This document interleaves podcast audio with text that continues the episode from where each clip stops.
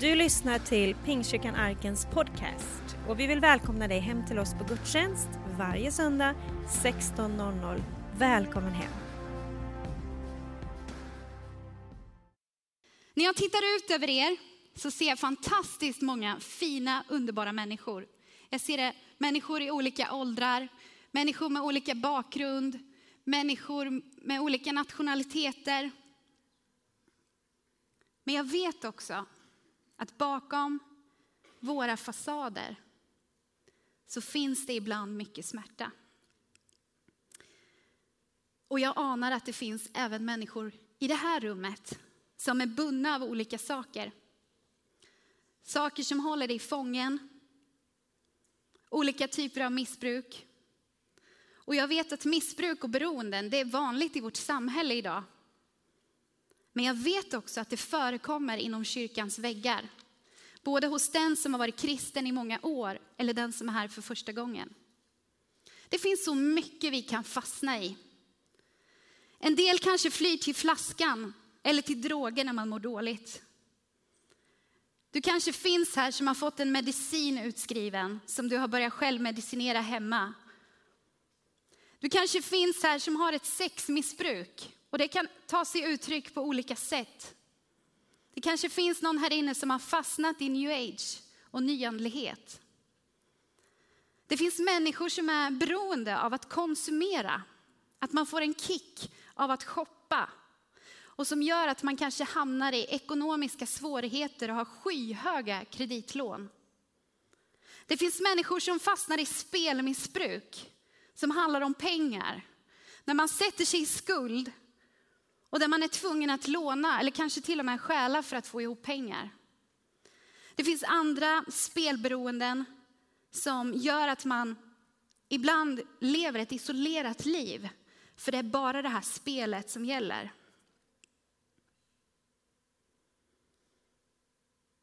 Man tappar all social kontakt. Det finns människor som är fast och flyr till ett självskadebeteende. Man skär sig i armarna för att slippa ångest. Och det finns människor som har ett matmissbruk. Där man flyr till maten, precis som en drog. Och tröstar sig med den och försöker dämpa ångestfyllda känslor. Eller smärta i sitt liv. Det finns människor som är fast i olika typer av ätstörningar. Där man blir slav under vågen. Och där man strävar efter att bli sjukligt smal. Det finns människor som blir besatta av träning. Till slut så kan det vara, till en början kan det vara sunt. Men till slut så kan det uppta all ens tid. Att man kanske börjar ställa in saker. Att allting handlar om den här träningen. Om man tränar flera timmar per dag och man blir fast. Det finns människor som bokstavligen flyr till sitt arbete. Man orkar inte riktigt känna efter hur det känns där inne. Så man är 24/7, dygnet runt, på jobbet. Kanske handlar det här om smärtfulla känslor. Det kan vara händelser som man har varit med om när man var liten. I sin uppväxt. Man kanske har mött svåra saker, den svåra verkligheten, helt enkelt. Saker som vi kanske vill lägga locket på. Som vi kanske vill dölja. För den som inte är kristen så kanske det handlar om att fylla ett tomrum. Ett tomrum som bara Jesus kan fylla inom oss. Och för dig som är kristen men som fortfarande kanske har ett beroende till någonting. Som är fast i någonting. Så kanske det mer handlar om att man tar till någonting. Som känns lätt och som känns bra för stunden. Istället för att gå med dina problem till Jesus. Jesus som verkligen kan göra dig fri. I Johannes 10:10 så står det. Tjuven kommer bara för att stjäla, slakta och döda. Och jag har kommit för att ge liv. Och liv i överflöd. Vet du att Jesus, han vill att vi ska ha frihet. Han har kommit för att ge oss liv. Precis som vi sjöng. Men vi vet också att det finns en mörk makt som vill förstöra för oss. Som vill hålla oss bundna. Som inte vill att vi ska leva i frihet. som Jesus har gett oss och som inte vill att vi ska fullborda den här kallelsen som han har för våra liv. Saker binder oss. Det här är ett ämne som jag har ett hjärta för, och jag hoppas att det finns människor här idag som behöver höra det här. Jag tror det. Jag skulle vilja börja med att ta er till en bok i Gamla testamentet, Jesaja. Och Jesaja, han skriver om saker som ska hända i framtiden. Och då skriver han så här i Jesaja 61 och vers 1 och framåt. Herren, Guds ande, är över mig, för Herren har smort mig till att förkunna glädjens budskap för de ödmjuka. Han har sänt mig att förbinda dem som har förkrossade hjärtan, att utropa frihet för de fångna och befrielse för de bundna. Om vi sen går till Nya testamentet och till Lukas 4, 14 och 21, så står det så här. I andens kraft återvände Jesus till Galileen, och ryktet om honom gick ut i hela området. Han undervisade i synagogor och fick lovord av alla. Så kom han till Nasaret där han hade vuxit upp. På sabbaten gick han som han brukade till synagogan. Han reste sig för att läsa ur skriften, och man räckte honom profeten Jesajas bokrulle.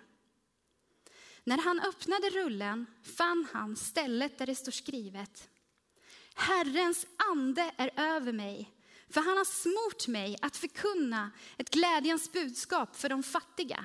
Han har sänt mig att utropa frihet för de fångna och syn för de blinda, och ge förtryckta frihet och förkunna nådens år från Herren.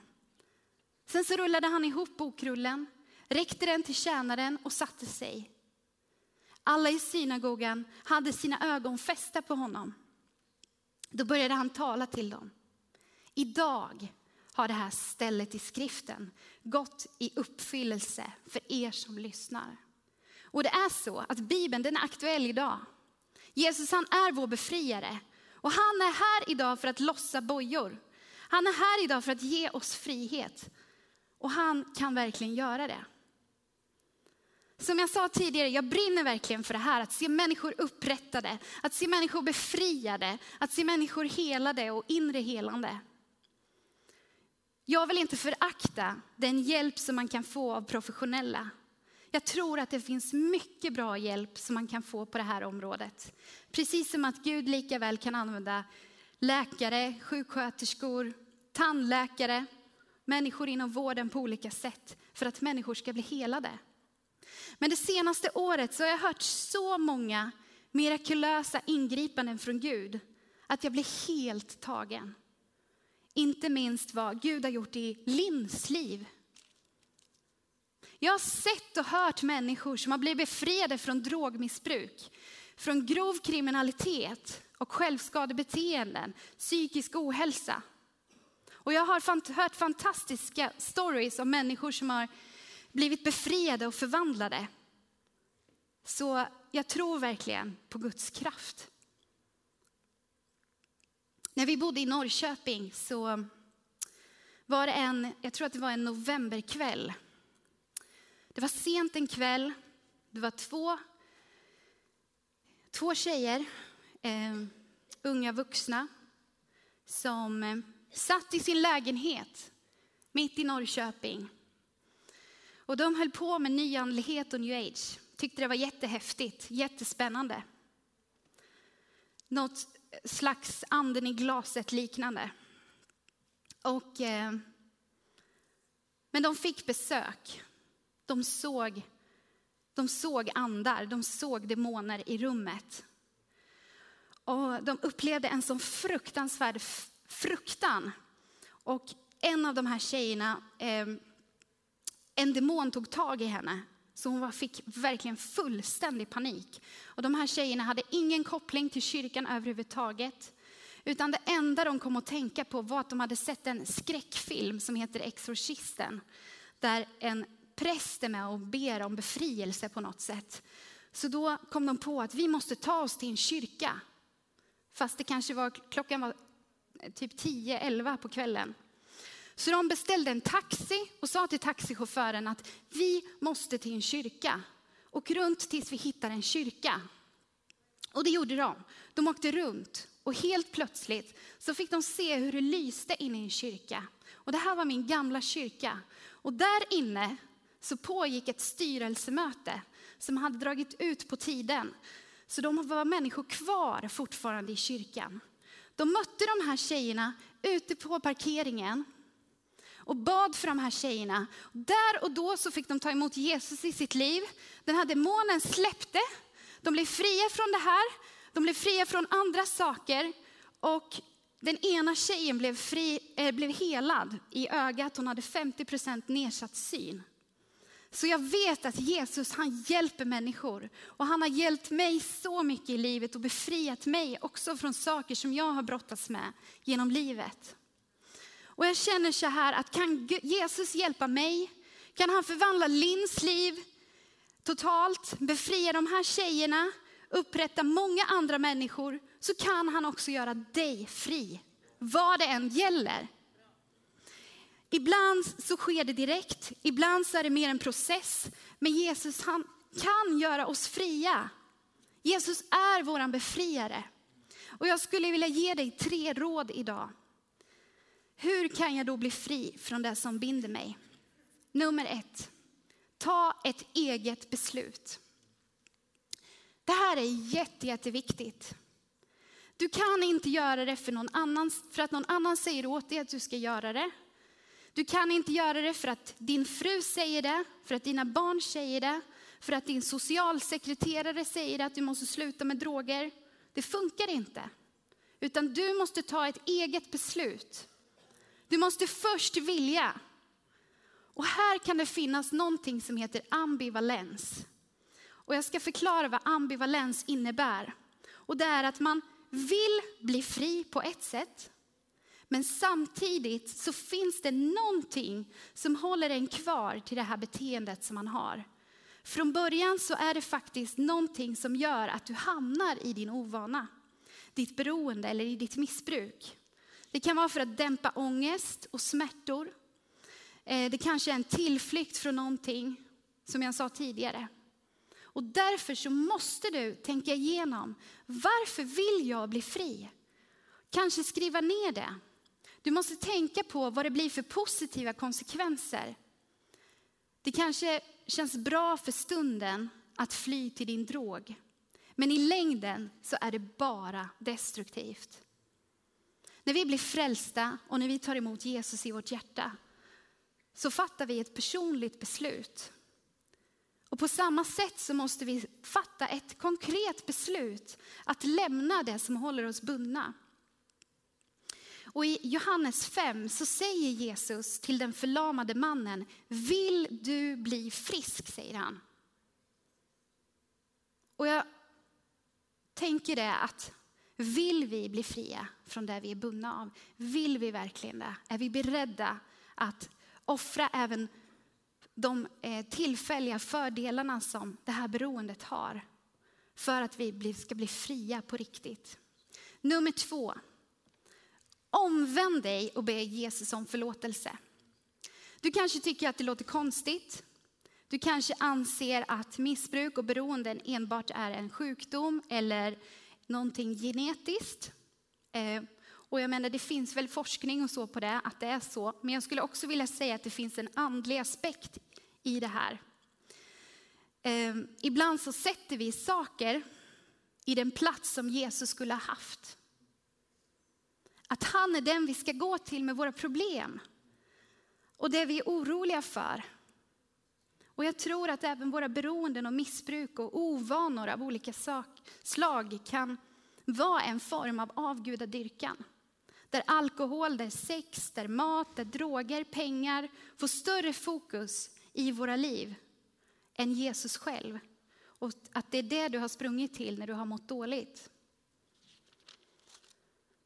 I Johannes 1, eller i första Johannes 1:9 så står det: om vi bekänner våra synder så är han trofast och rättfärdig, så han förlåter oss våra synder och renar oss från all orättfärdighet. Så be Jesus om förlåtelse och be människor om förlåtelse om du kanske sårat någon på vägen. Jesus, han dog för dig för att du skulle kunna gå fri. Han dog för dig för att han älskar just dig så otroligt mycket. Och han dog för dig. Och det finns kraft i förlåtelsen. Det finns kraft i namnet Jesus. Och har du inte sagt ditt ja till Jesus idag, så har du möjlighet att göra det lite senare. I Romarbrevet kapitel 9, vers 10-11 så står det: för om du med din mun bekänner att Jesus är Herren och i ditt hjärta tror att Gud har uppväckt honom från de döda, så ska du bli frälst. Med hjärtat tror man och blir rättfärdig. Med munnen bekänner man och blir frälst. Alltså räddad till ett evigt liv. Skriften, alltså Bibeln, säger: ingen som tror på honom ska stå där med skam. Det står i Romarbrevet 8:1 tror jag, att det finns ingen fördömelse för den som är i Kristus. Det spelar ingen roll vad du har gjort när du kommer till Jesus. Det spelar ingen roll. Det finns ingen skam. Det finns ingen fördömelse. Han stryker ett streck över det. Och jag skulle vilja uppmuntra dig till att ta kontakt med någon som du känner förtroende för. Kanske någon av våra förbedjare idag. Kanske någon i pastorsteamet eller i vår församlingsledning. Och bekänna det du brottas med. Jag vet att det är svårt. Men det finns en kraft just i bekännelsen och bikten att faktiskt få lätta sitt hjärta för någon. I Johannes 8:32 så står det att sanningen ska göra er fria. Och som jag sa, i Guds ögon så finns det inget beroende som är värre än någonting annat. Så våga ta steget. Våga omvända dig och bekänn din synd, det du brottas med, och be Jesus om förlåtelse. Nummer 3. Ta emot Jesu förlåtelse, kärlek, nåd och låt det förvandla dig. Jesus, han är full av nåd och kärlek. Och i Johannes 4 så kan vi läsa om när Jesus träffar den samariska kvinnan vid brunnen. Kvinnan, hon nämnde inte så mycket om sig själv för Jesus. Men Jesus vet ju allt om oss. Så han gick fram till den här kvinnan och sa: du har haft 5 män. Och han som du har nu, det är inte din man. Kanske var det så att den här kvinnan på något sätt, hon kanske var fast i ett sexmissbruk. Hon kanske var fast i bekräftelse av män. Jag vet inte. Kanske var det det som hon fyllde sin smärta med, som hon trodde skulle ge henne mening med livet. Att det var män som skulle ge henne meningen med livet. Men Jesus, han dömde inte henne. Och Jesus, han kom och visade henne sin nåd och sin kärlek. Han visade henne att det fanns någonting bättre som hon kunde fylla sitt liv med. Och det var det levande vattnet. Och det levande vattnet, det är Jesus själv. Jag och Lennart Liljeqvist brukar ju vara ute och sjunga ibland på äldreboenden. Och då brukar vi sjunga en gammal sång som går så här. Det finns en källa, från Gud den flödar fram. Det finns ett vatten, Guds kärlek är dess namn. Drick av det vattnet och evigt liv du får. Det finns en källa, från Golgata det går. Vet du att Jesus, han är den enda som kan fylla våra behov. Han är den enda som kan hjälpa oss. Så ta emot Jesus i ditt hjärta. När han har gjort dig fri så är du verkligen fri. Ja men Mia, hur gör man då? Ja men jag tycker om att vara konkret. Så jag skulle vilja uppmuntra dig till att om du har en bibel så kan man slå upp kanske längst bak och läsa om Guds kärlek och läsa olika bibelord som man börjar läsa kanske varje dag. Man kanske skriver på en post-it-lapp och sätter upp på spegeln. Någonstans där man ser det här bibelordet som handlar om Guds kärlek varje dag. Man kanske lyssnar på lovsånger eller musik som handlar om kärlek. Man kan göra ens egen spellista på Spotify till exempel. Man kan ha en som handlar om lovsånger om kärlek, en som handlar om Guds nåd till exempel. Och så kan man mata sig med det här och fylla på med sånt. Man kan köpa böcker och lyssna på undervisning som handlar om Guds nåd och Guds kärlek till exempel. Så fyll dig med undervisning om hans nåd och hans kärlek. Så att du förstår hur älskad du är och hur dyrbar du är i hans ögon. Trots allt du brottas med. Precis som Hilma sjöng här förut. Och som det var i den här låten. Om du inte har förstått det än så talar Gud ofta till mig genom musik. Och det finns en lovsång som kom ut för, det var kanske 5 år sedan som jag lyssnade rätt mycket på den. Och den heter Always Will. Och lite fritt översatt så sjunger de ungefär så här. Din kärlek fortsätter att jaga mig och det kommer den alltid att göra. Din nåd fortsätter att förändra mig och det kommer den alltid att göra. Och jag tror att det ligger någonting i det. Att när vi får uppleva hans kärlek, när vi får uppleva hans nåd i våra liv, då vill vi förvandlas. Då händer det någonting i oss. Och vi börjar förändras när vi får uppleva hans kraft och hans kärlek i våra liv. Jag och Anders, vi har träffat många som har haft en kriminell bakgrund och som har blivit fria från det. Och bland annat så träffade vi 2 killar i Norrköping som blev frälsta. Men dessförinnan så var de fiender, de var med i olika gäng och det var lite så här gängkrig emellan. Och den ena killen, han var beredd att döda den andra killen. Det kanske till och med var så att den ena hade ett pris på sitt huvud. Men sen så blev den ena killen frälst och fick möta Jesu kärlek. Och han började förändras. Och istället för att ge sig på den andra killen så bjöd han med honom till kyrkan. Och den andra killen blev också frälst. Och de blev vänner och de började hänga och läsa Bibeln tillsammans istället. Och det är så fantastiskt att se hur Jesus, han kan ta bort det där hatet. Och det är någonting som ingen annan kan göra. Ingen annan kan göra det. Bara Jesus. När vi förstår djupet av hur älskade och dyrbara vi är så kan vi börja förändras. Då kan vi börja se hur våra ovanor, hur våra beroenden börjar försvinna allt mer och mer. I Titus kapitel 2, vers 11-12 så står det: Guds nåd har uppenbarats till frälsning för alla människor.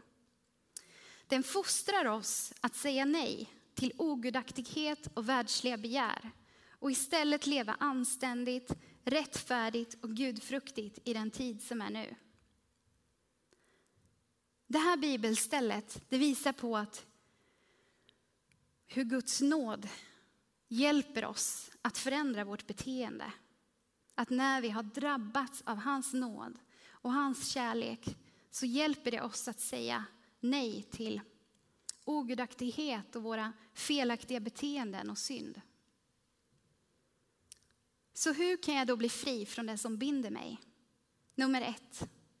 Ta ett eget beslut. Du måste vilja bli fri på riktigt. Du måste vilja att Jesus verkligen sätter dig fri. Nummer 2. Omvänd dig och be Jesus om förlåtelse. Nummer 3. Ta emot Jesu förlåtelse. Ta emot hans kärlek. Ta emot hans nåd. Och låt det förvandla dig. Jag vet inte vad du brottas med. Jag vet inte vad som döljer sig bakom din fasad.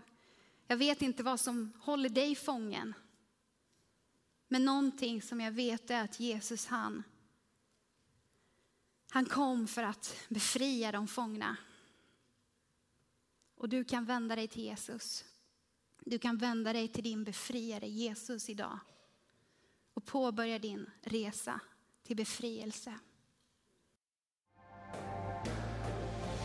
Du har lyssnat på söndagens predikan från Pingstkyrkan Arken i Värnamo. Vill du komma i kontakt med oss hittar du oss på arkenvemo.se. Välkommen hem till oss!